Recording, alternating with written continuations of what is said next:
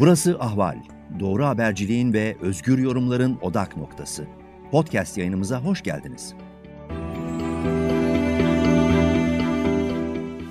Mavi Yeşil'den herkese merhaba. Ben Duygu Yıldız. Meslektaşım Ali Abada ile birlikte çevre ve ekolojinin gündemini konuşmak üzere yeniden sizlerleyiz. Hoş geldin Ali, nasılsın?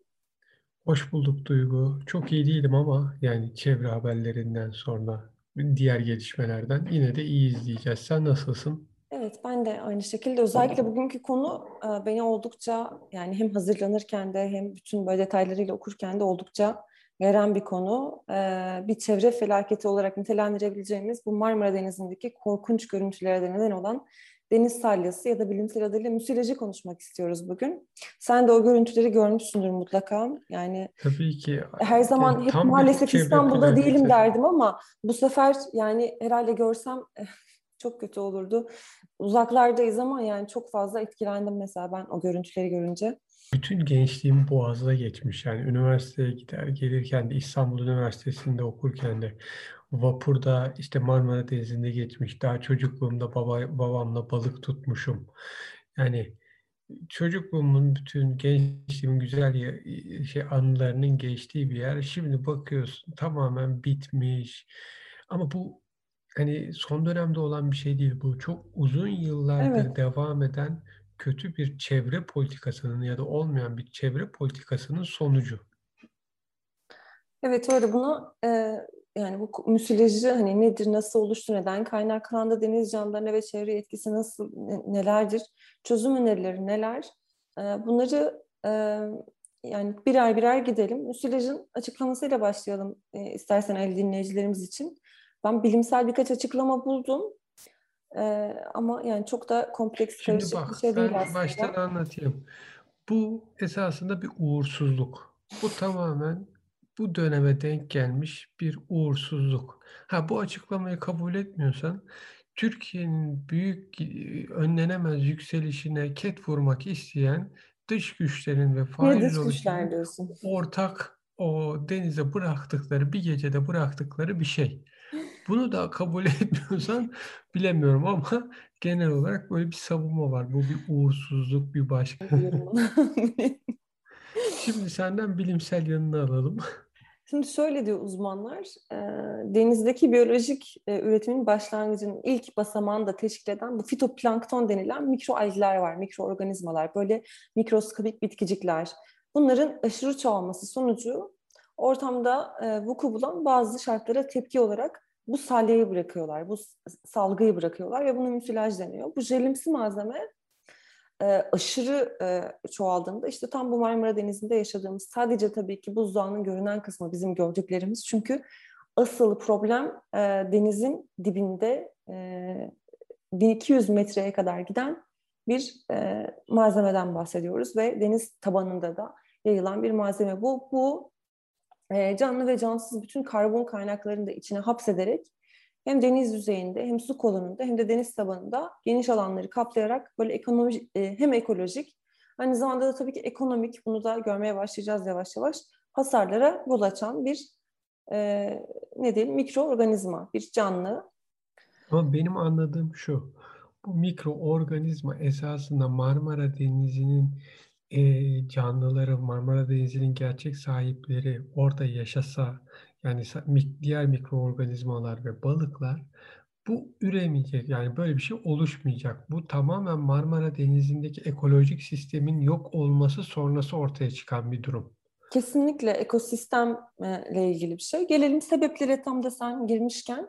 Şimdi çok sayıda uzman sebeplere ilişkin konuştu geçtiğimiz günlerde. Ben hepsini takip etmeye çalıştım ama genel olarak ortaklaştık, ortaklaştıkları bir e, mesele var. O da denize bırakılan atıklar. Hemen hemen bu konuya ilişkin konuşan herkes aynı şeyi söyledi. E, biz bugün Marmara Denizi'ne atıklarımızı arıtmadan vermiyor olsaydık bu müsilajla karşılaşmayacaktık diyorlar. Ee, bir de derin deşarj meselesi var. Ee, bu arıtma mantığı bizdeki zihniyeti sanırım yani ben bu e, müsilajla beraber şunu fark ettim Ali. Bizdeki arıtma meselesi yani doğrudan e, bu derin deşarj e, meselesini öğrendikten sonra doğrudan derine verdiğinde sen bir şeyi arıtmadan arıtmış e, kabul ediyorsun kendini galiba anladığım kadarıyla tesislerin çoğu da böyle yapmış. Bu derin deşarj yöntemiyle deniz e, tabanına yakın böyle ya e, şöyle bir şey aktarmışlar. Deniz, taban, deniz tabanına aktardığın zaman ne kadar e, şey yaptığın, arıttığının bir kontrolü olmuyor. Arıttım deyip verebiliyorsun. Bu arıtmadan kar hani arıtmayıp arıttım diyerek kar elde edebilirsin. Sonuçta hani bizim çok eskiden beri gelen bir algımız var ya deniz uçsuz bucaksız şuraya bir çöp döksen onu zaten balıklar sonra yer. Bu benim gözüme gözükmez. Bu mantığın ilerlemiş bir boyutu olarak bunu düşünebiliriz. Ne yapıyor? İşte fabrikalar veya diğer atıkları dipten veriyor. Dipten verince kontrol yok. Zaten kontrol edecek pek kişi de yok. Ondan sonra hani bu dipten git, bu bir yere gider diye bakıyorlardı. Sonuç buraya geldi. Beni hani... mesela çok etkileyen yorum neydi biliyor musun? Bu meseleyi daha detaylı öğrendikten sonra bir tane hidrobiyolog var Levent Artus. O mesela bence çok e, çarpıcı bir cümle sarf etti. Dedi ki bu bir münferit bir olay değil, zincir bir, bir sonuç yani. Marmara Denizi 1989 yılında öldü. Gördüğümüz bir cesedin çürümesidir dedi. Tam da bu yani derin e, deşarj meselesi derine vermek atıkları hani başladığı zaman o işte e, Gebze işte Gebze Dilovası işte o Marmara Denizi'nin kıyısındaki sanayi bölgesinin artmasıyla ve onların atıklarını denize vermesiyle beraber diyor ki aslında ölüm o zaman gerçekleşti. Şu anda diyor ceset çürüyor. Ya çok çarpıcı bir yorumdu bu. Yani şöyle bir şey var. Ee, Erol Kesici, Doktor Erol Kesici de işte Türkiye Tabiatını Koruma Derneği Bilim Danışmanı ve Süleyman Demirel Üniversitesi Su Ürünleri Fakültesinden emekli bir bilim insanı. O da aynısı, yaklaşık aynısını söylüyor. Diyor ki 1990'da Marmara Denizi'nin temizlenmesi lazımdı. Hı hı. Ve temizlenmedi. Şimdi öldü ve öldükten sonra aynısını diyor bir şey patladı. Ama onun şöyle bir şeyi var. Ee, hani bu düzeltilebilir eğer hemen hızlı bir karşılık alırsa diyor. O da aynısını diyor. Patlamanın %99'u nedeni kirlilik ve tür, tür azalışları. Yani sadece evet. tabii bu dipten verilen değil. İnşaatların da işte yani İstanbul tamamen devasa bir... Ya şey düşün, e, 25 milyon insanın atıkları arıtılmadan ya da az arıtılmış şekilde denize akıyor yani. O, o var. Onun dışında e, şey var. Bu denize dökülen inşaatlardan Marmara inşaatı e, ona geleceğim evet biraz sonra. Bir yani izleyicilerime, dinleyicilerimize de aktarayım ben hemen lafını balla bölüyorum. Marmaray'dan çıkan 1 milyon metre küplük hafriyatın 2013 yılında e, Çınarcık Çukuru'na boşaltılma işlemi. Bu mesela başlıca sebeplerden bir tanesi olarak görülüyor. E, çevre mühendisleri o zaman o dönemler bu uygulamaya büyük tepki göstermiş ama hafriyat dökme işleminin işte hani bir ekosistem için felaket felaket anlamına geldiğini duyurmuşlar ama kimse dinlememiş tabii. Böyle bir mesele var mesela senin dediğin. Bir de e, 2015'teki Kurbaldere temizliği. Şehir? Belediye Başkanı olduğu dönemde Halic'in temizlenmesi için çamur ve balçığı alıp Marmara Denizi'ne dökmüştü.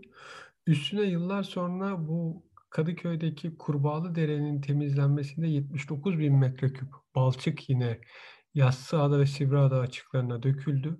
Yani bu şey oluyor. Hani bizim e, Haliç'ten alayım, Kurbağalı Dere tarafından alayım, Marmara'ya dökeyim. O oradan işte Karadeniz, Akdeniz tarafında bir yerde ayrışır.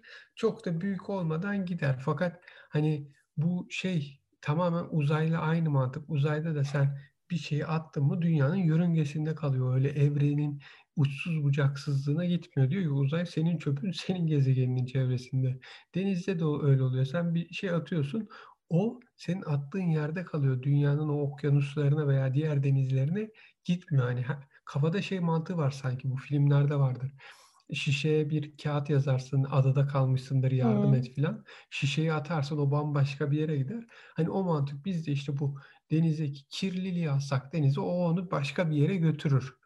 Hep bu kafa. Yani görüyorsun ben e, taraf gazetesinde çalışırken e, bu kurbağalı dere işiyle e, şu an Hürriyet'te çalışan Hürriyet, e, Fırat Alkaç çok iyi bir muhabirdir. O ilgilenmişti. Ve şeydi yani bu işin demişti temeli en tepedeki fabrika. Oradan o fabrikanın atıklarının gele gele gele kurbağalı derede toplanması. Yani bunun bir arıtılmaması. Hı hı. Büyük kampanyalar oldu. Fenerbahçe Spor Kulübü'nün de Şükrü Saraçoğlu Stadyumu'nun çimlerinin de bu Kurbağalı Dere'deki pislikten etkilendiği de ortaya çıktı. Temizlenmeye çalışıldı ama ne oldu? Marmara'ya bırakıldı. E Marmara patladı sonuçta.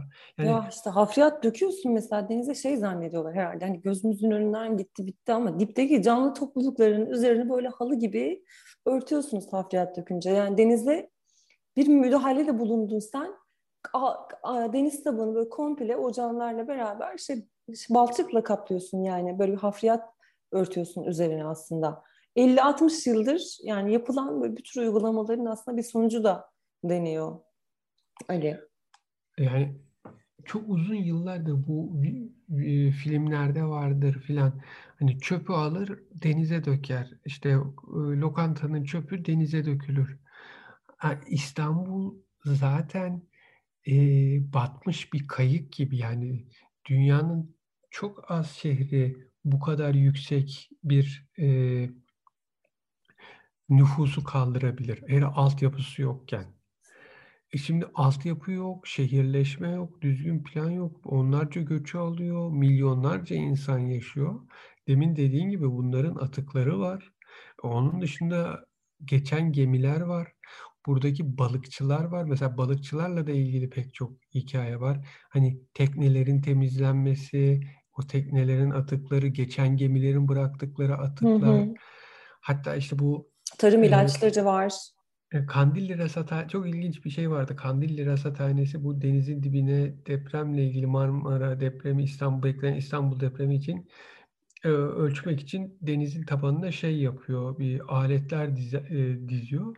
Fakat sonrasında bu ağla avlanan balıkçılar o şey aletlere zarar veriyor ve uzun süredir hiçbiri çalışmıyormuş. Yani şey de yok bizde. Bu balıkçıların nasıl avlanması gerektiği, nasıl teknelerini temizleyeceği, kendilerinde de böyle bir hepsini kastetmek istemesem de bir kısmında bu sorumluluk veya düşünce yok. Fakat onların ekmek kapısı Marmara Denizi. Yani kendi ekmek kapısını kirlete kirlete veya ailesinin çocuğunun yaşadığı yerin depremsel olaylarının önüne geçecek hikayeler yapınca sonuç buraya geliyor. Hani herkesin kendi kapısının önünü temizlemesi gibi herkesin kendi yaptığı işi en iyi, kurala en uygun şekilde yapması gerekiyor. Fakat bizde kurallar olmadığı için, bunu denetleyecek bir sistem olmadığı için ve herkesin diğerleri kurala uysun ama ben özelim abi, ben hiçbir kuralı takmam, trafikten de biliriz, mantığında gitmesiyle oluyor bunlar.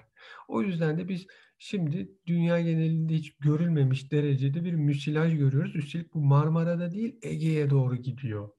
Yani sadece Marmara'da İstanbul'da kalmıyor bu e, şey Boğaz'da kalmıyor. Marmara'dan Ege'ye doğru gidiyor. Yani ma, koskoca Marmara Denizi'nin tamamen müsilajla dolduğunu ve Ege'ye indiğini düşünsene. Hı hı. Yani ne korkunç bir şey. Evet, çok acayip bir madde ya. Böyle mesela şey bir şey Kuzey Ormanları Savunması'nın Twitter hesabında bayağı görüntü var. Her yere gitmişler, her yerden görüntü paylaşmışlar falan. Böyle bayağı elastik bir şey falan içine bir şey daldırmaya çalışıyorsun daldıramıyorsun. Katiyen suya altına erişmek mümkün değil. Altına e, ilişkin mesela şu anda iyi bir görüntülenme de yok. Acaba ne durumda? Mesela yüzeye vurmuş hali buysa altı ne durumda kim bilir? Ya ama şu var. Şimdi bir hikaye var. Cumhurbaşkanı ve AK Parti Genel Başkanı Tayyip Erdoğan Halic'i nasıl temizlediysek Marmara'yı da öyle temizleyeceğiz gibi bir açıklama yapmış. Bu beni korkuttu. Çünkü Halic'in temizlenmesi sonucunda Marmara bu hale geldi. Hı hı. Yani sebeplerden temiz... biri de o evet. Evet yani sadece olay temizlemek değil. Olay temizlemekle bitmiyor. Bunu düzgün bir şekilde temizlemek, ondan sonra da kirletmemek ve denetimini yapmak. Bütün bilim insanları, bu konunun uzmanları aynı şey diyor. Şu an önlemi hızlı almalıyız ama aynı vakitte kirletmemeliyiz. Evet. Yani kirletmeyi de durdurmak lazım ama bu çok zor çünkü AK Parti ekonomisinin inşaata dayalı olduğunu biliyoruz. Yani Rize'deki hikaye bile e, İkizdere'deki İkizdere. Rize'ye yapılacak e, marin e, şey limanın e, işte dolgusu için oradan taş çıkarılması. Çünkü maliyeti en düşük yer o İkizdere direkt aşağı indir. Yani tamamen inşaata dayalı bir ekonomi olunca çevreye verilen zarara bakılmıyor. Ama Hı. şimdi şu var, bu müsilaj Kanal İstanbul'u da etkileyebilir. Evet, e bu, onu onu da not ettim. Notlarım arasında sadece sana şeyi sormak istiyorum. Şeyi nasıl yorumluyorsun? Hazır e, AKP'den de bahsetmişken bu CHP'li Niğde Milletvekili Ömer Fethi Gürer'in e, müsilajın yani müsilaj sorunu için meclis araştırması açılmasını istemişti ve CHP'nin talep ettiği bu araştırma önerisi AKP ve MHP'nin oylarıyla reddedildi. Yani bunun mesela nedenine de inmek istemiyorlar. Tam da senin söylediğin nedenine e, inmek değil. Duygu şöyle bir şey var. Bugün CHP tutsun desin ki 15 Temmuz'da Kemal Kılıçdaroğlu'nun ne yaptığını meclis araştırsın desin. AK Parti ve MHP buna da red oyu verir. Çünkü onlar neyi reddettiklerine bakmıyor. CHP ya da muhalefetten gelen bir soru önergesi varsa bunu hemen reddedeceğiz. Yani bu içeriğinin ne olduğunun çok bir önemi yok. Yani tamamen denemek için hakikaten Kemal Kılıçdaroğlu 15 Temmuz'da neredeydi bir araştıralım ya da işte Kemal Kılıçdaroğlu'nun gizli hesapları araştırılsın gibi bir şey koysalar AK Parti ve MHP'li milletvekilleri bunları da reddeder. Çünkü onlar otomatik reddediyor. yani öyle bir şey var kafalarında. Evet bunu reddet. CHP'den mi geldi? İçeriğine bakma reddet. Yani o yüzden. Ha, ama şey yani sonuçta bu hani politik bir şey kalmadı ya siyaset kirli, çevre kirli, politika kalmadı. Hiçbir şey düzgün işlemiyor. Hani ben CHP'nin herhangi verdiği bir önergeden bir şey çıkacağına inanmıyorum ama mesela muhalefet de bunu düzgün kullanamıyor. Yani müsilaj gibi şimdi çok önemli bir şey var. Ama muhalefete bakıyorsun Sedat Peker videolarını kullanamadığı gibi, müsilajı kullanamadığı gibi hiçbir şey yapamıyor. Yani gerçek bir muhalefet de yok. Hı hı, hani kesinlikle. bununla ilgili yani ne yap hani yapılabilecek bir sürü şey var. Siyasetçi değilim ama hani insanın aklına yapılabilecek bir sürü şey geliyor. Yani bununla ilgili bir sürü kampanya yaparsın, etkinlik yaparsın. Muhalefet bir 128 milyar nerede konusunda iyiydi. Onun dışında da bir muhalefet göremedik. Yani müsilaj konusunda da öyle bir muhalefet de yok. Muhalefetin etkin bir hani şey yaptığı yok. Hani herhangi mesela CHP'nin gölge çevre bakanı diye yani gölge bir kabinesi olmadığı gibi gölge bir çevre bakanı olsa çıksa bunun sorunu budur. Şu şu şu işler yapılmalıdır. Raporumuz bu. Kamuoyuna duyuruyoruz. Ondan sonra kampanyalar. İşte müsila hani kamu spotları işte veremiyorsan işte billboard ya da elle hani Bununla uğraş git kahvelere bunu anlat işte balıkçılarla konuş. Bu sizin ekmeğinizden ediyor. Buna karşı böyle yapmalıyız. İşte hadi hep birlikte gelin fabrika önünde balıkçılarla birlikte kampanya yapalım. Buranın denetleniyor mu? İşte atıkların nasıl atılıyor? Çöp atmayalım, şunu yapmayalım. Teknemizi deterjanla temizleyerek suyunu denize bırakmayalım. İşte büyük geçecek gemilerin şeyini e, te, çöpünü bırakıp bırakmadığının kontrolü onlar remorklarla geçiyorlar bir taraftan hı. hı. ya da yani o görülür onu kontrol edebilirsen yani atıp atmadığını. Yani bütün bunlara dair bir kampanya başlatalım. Bunu de, işte balıkçıları da ekleyelim.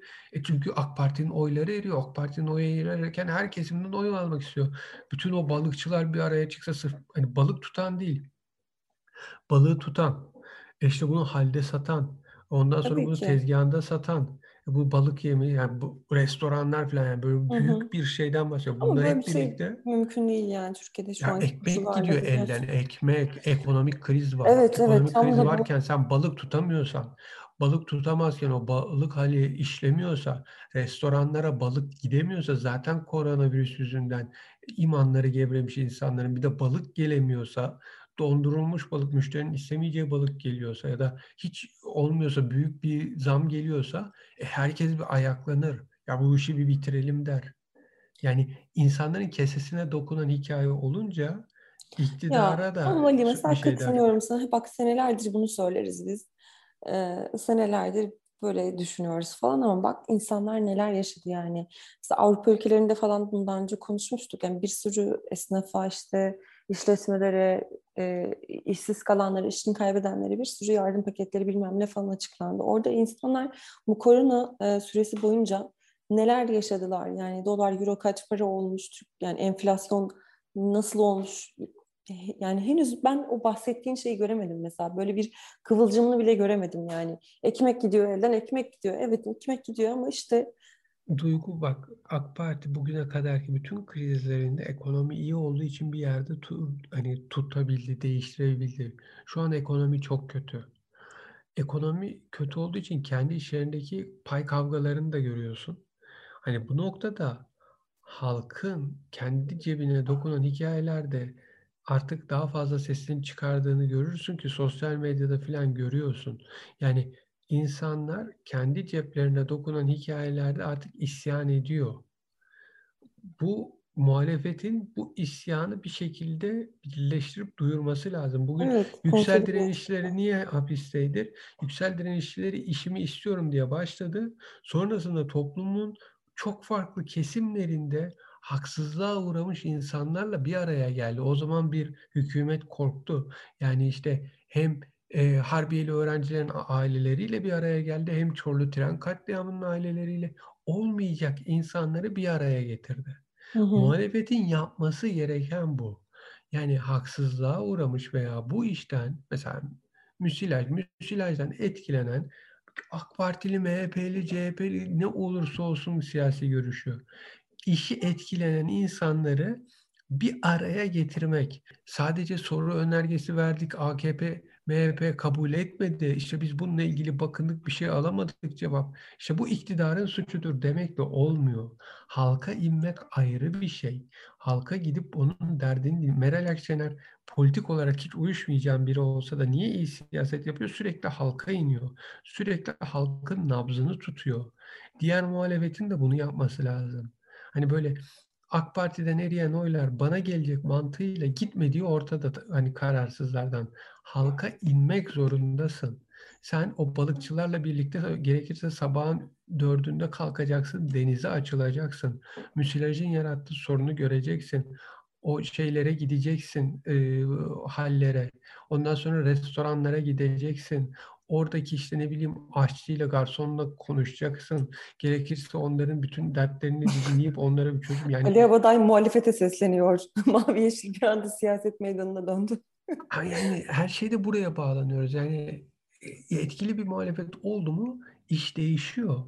Evet İnsanların öyle ama sonuçları konusunda mesela lazım. sence yeterli bilgiye sahipler mi? İşte bakıyorlar deniz işte tabakasının üzerinde denizin üzerinde bir tabaka halinde beyaz bir şey var ve hani bunu mesela bence yavaş yavaş hissetmeye başladılar etkilerini falan. Daha işte dün gördüm balıkçılar ağ atmışlar ve ağlar böyle simsiyah balçağa bulanık çıkmış böyle. Çekememişler. Çekememişler falan. Yani aslında bu müsilajla beraber pek çok balık ve omurgasız canlının, işte mercanların, deniz şakayıklarının, süngerlerin, midyelerin, yengeçlerin vesaire aklınıza ne gelirse bunların böyle vücutlarını kaplayarak solunum, beslenme ve işte e, boşaltımı gibi diğer böyle metabolik faaliyetlerinin devamı için kullandıkları solungaçlarının ve deliklerinin böyle e, tıkanmasına yol açıyor bu malzeme ve ölüyorlar tabii ki. E, yine deniz tabanının altında böyle gömülerek yaşayan işte karides, midye gibi e, türlerin açtıkları deliklerin de kapanmasına neden oluyorlar. Böylece işte bunlar da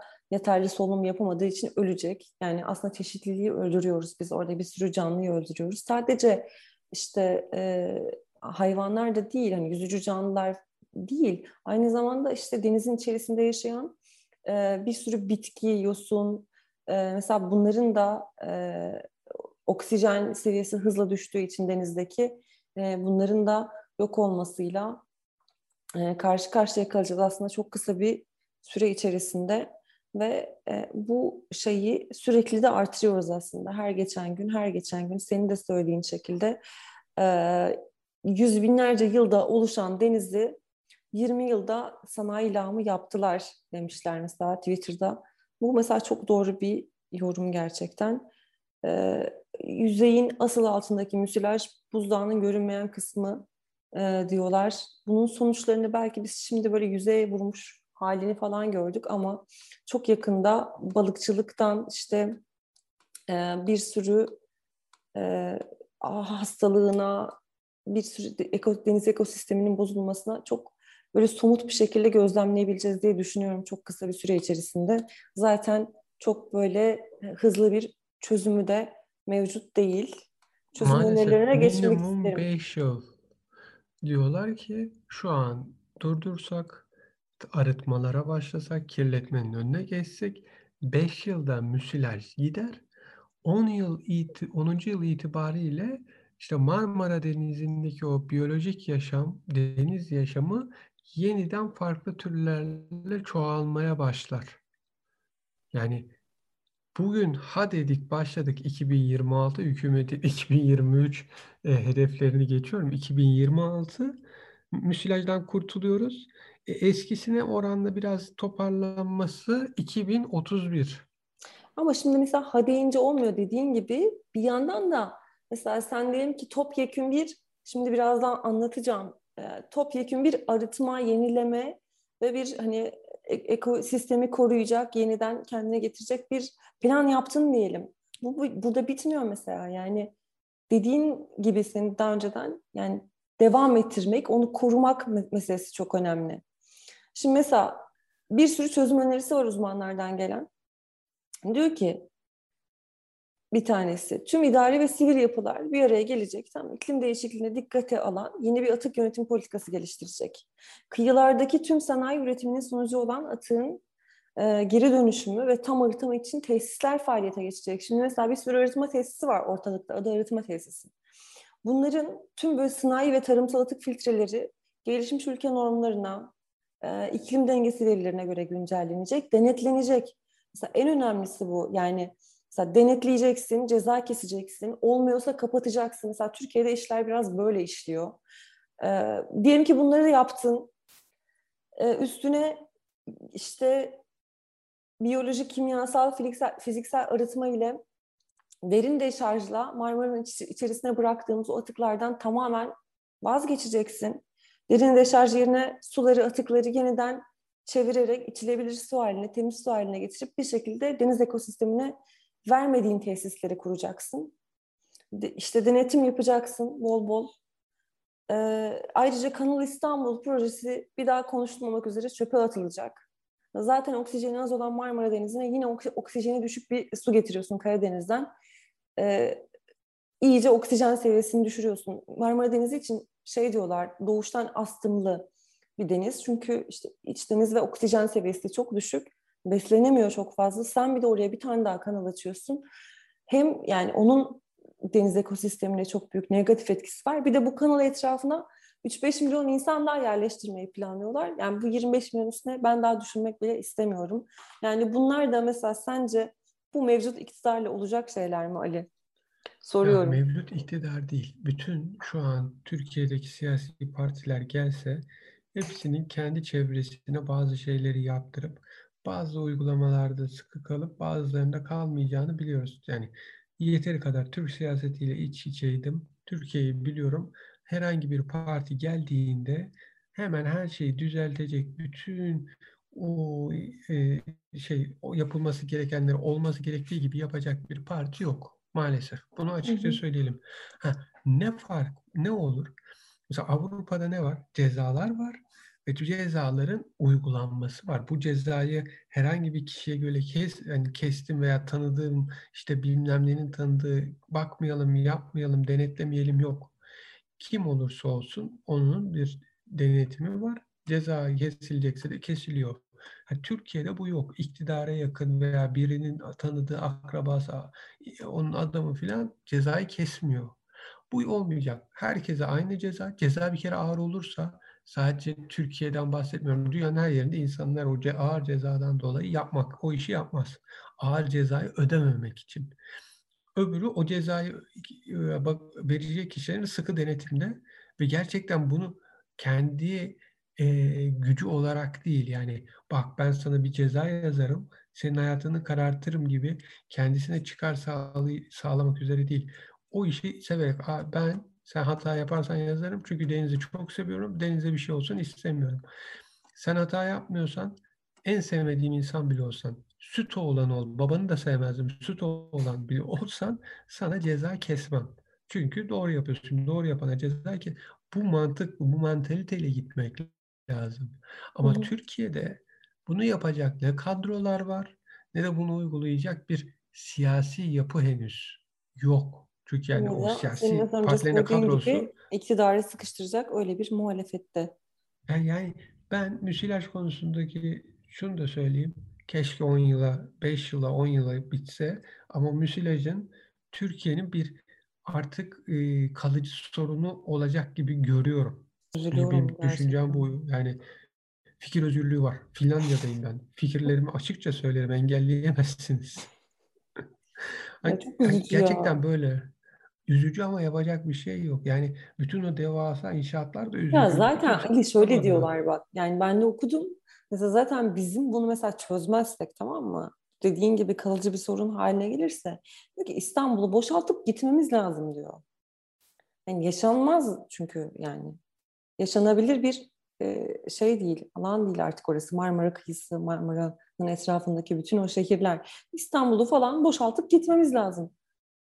Hani senin söylediğin gibi olursa eğer. Yani işte o noktaya geleceğiz. Hani İstanbul'u boşalt. Belki de iyi olacak ya. Şöyle ben her zaman o şey örneğini severim. Herman Hesse'nin masallarındaki. insanlar gitti mi doğa kendi kendini bir yeniler, temizler. Hı hı. Ya bunu en olayını şeyde Venedik'te gördük. Covid'den dolayı insanlar, turistler gitmedi, Yunuslar. Yunuslar çıktı yani. Yani dünyada yaşayan en büyük virüs bir açıdan insandır. İnsan olmayınca doğa kendi kendini toparlıyor. Bunun işte doğayla oyun olunca ne olduğunu görüyoruz. Doğada insan olmayınca ne olduğunu görüyoruz. Yani İstanbul'u terk edecek bir kıyasım. Bu bana görünen bu. Hı hı. Evet ben de şimdiki yani Erdoğan'ın e, konuşmasını dinlememiştim ama yani bu kadar da hani ciddi bir meseleye ilişkin de sanki çok geçiştirmelik bir yorum gibi olmuş. Zaten hani hiçbir beklentim yok ama e, Kanal İstanbul meselesinde biz aslında bir hani, muhalefet olarak bir e, gücümüzü gösterebildik ve onu mesela sekteye uğratabildik diye düşünüyorum. Kanal İstanbul projesine karşı çok büyük bir muhalefet örgütlendi. Nereye sekteye uğrattık? Ağustos'ta başlıyoruz diyorlar. Ya öyle evet ama yine de hani çok güçlü bir ses çıktı buna karşı. O cılız cılız sesler birleşti ve çok güçlü bir ses oldu. Belki bu müsilaj meselesine de benzer bir şey e, olur diye umut etmek istiyorum en azından. Bakalım. Yani umut, e, çiftçiyi karnını yarmışlar. 40 tane umut çıkmış. Gelecek sene çıkmış. Onun gibi. Bak bu programda her seferinde insanların içini karartıyoruz. Dur bir tane umutlu kapanış yapacağım şurada. Ya sen umutlu kapanış yap, umutlu şeyler söyle. Ben işte karamsar bir insan olarak düşündüklerimi söyleyeyim. Yanılayım, yanılım, yanılayım ve ilerleyeyim ki evet yanılmışım, özür dilerim ya da kusura bakmayın. Dediklerim doğru çıkmamış. Yani yanılmış olayım. Doğru çıkmamış dersin. Evet. Biz de bir gün İstanbul'a geri döndüğümüzde güzel güzel gider. Takılırız yani sahil kenarlarında. Ya ben sana şu, şöyle söyleyeyim. Ben artık İstanbul Boğazı'na bakarak balık keyfi yapabileceğim ihtimalinden çok uzaklaştım. Ben de evet. Ya boğaz kalmadı. Evet. Neyse bu hafta evet. böyle Neyse, diyelim bu bölüm Umut için. etmekten vazgeçmeyeceğiz sevgili dinleyiciler. Siz Ali Abada'ya aldırmayın. Ee, yani umut ederken tabii boş umut etmeyeceğiz. Bir yandan mücadele de edeceğiz. Ee, dilerim ileriki günlerde iktidara da bu konuda böyle baskı yapabilecek bir muhalefeti örgütlemeyi başarırız çevreciler olarak, bu konuda duyarlı olan insanlar olarak. Programın sonuna geldik böylece. Mavi Yeşil'de Ali Abada ile birlikte Marmara Denizi'ndeki felaketi deniz salyasını konuştuk. Ekoloji, kent ve çevre haklarının nabzını tutmaya devam edeceğiz. Ali, görüşmek dileğiyle diyorum sana da. Çok teşekkür Görüşmek ederim. Görüşmek üzere. Kendine iyi bak. Ee, Hoşçakalın.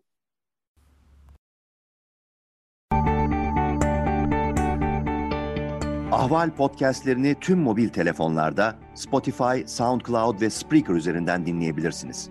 Apple iPhone kullanıcıları bize iTunes üzerinden de ulaşabilir. Türkiye'nin ve hayatın cıvıl cıvıl sesleri Ahval Podcast dizisinde. Kulağınız bizde olsun.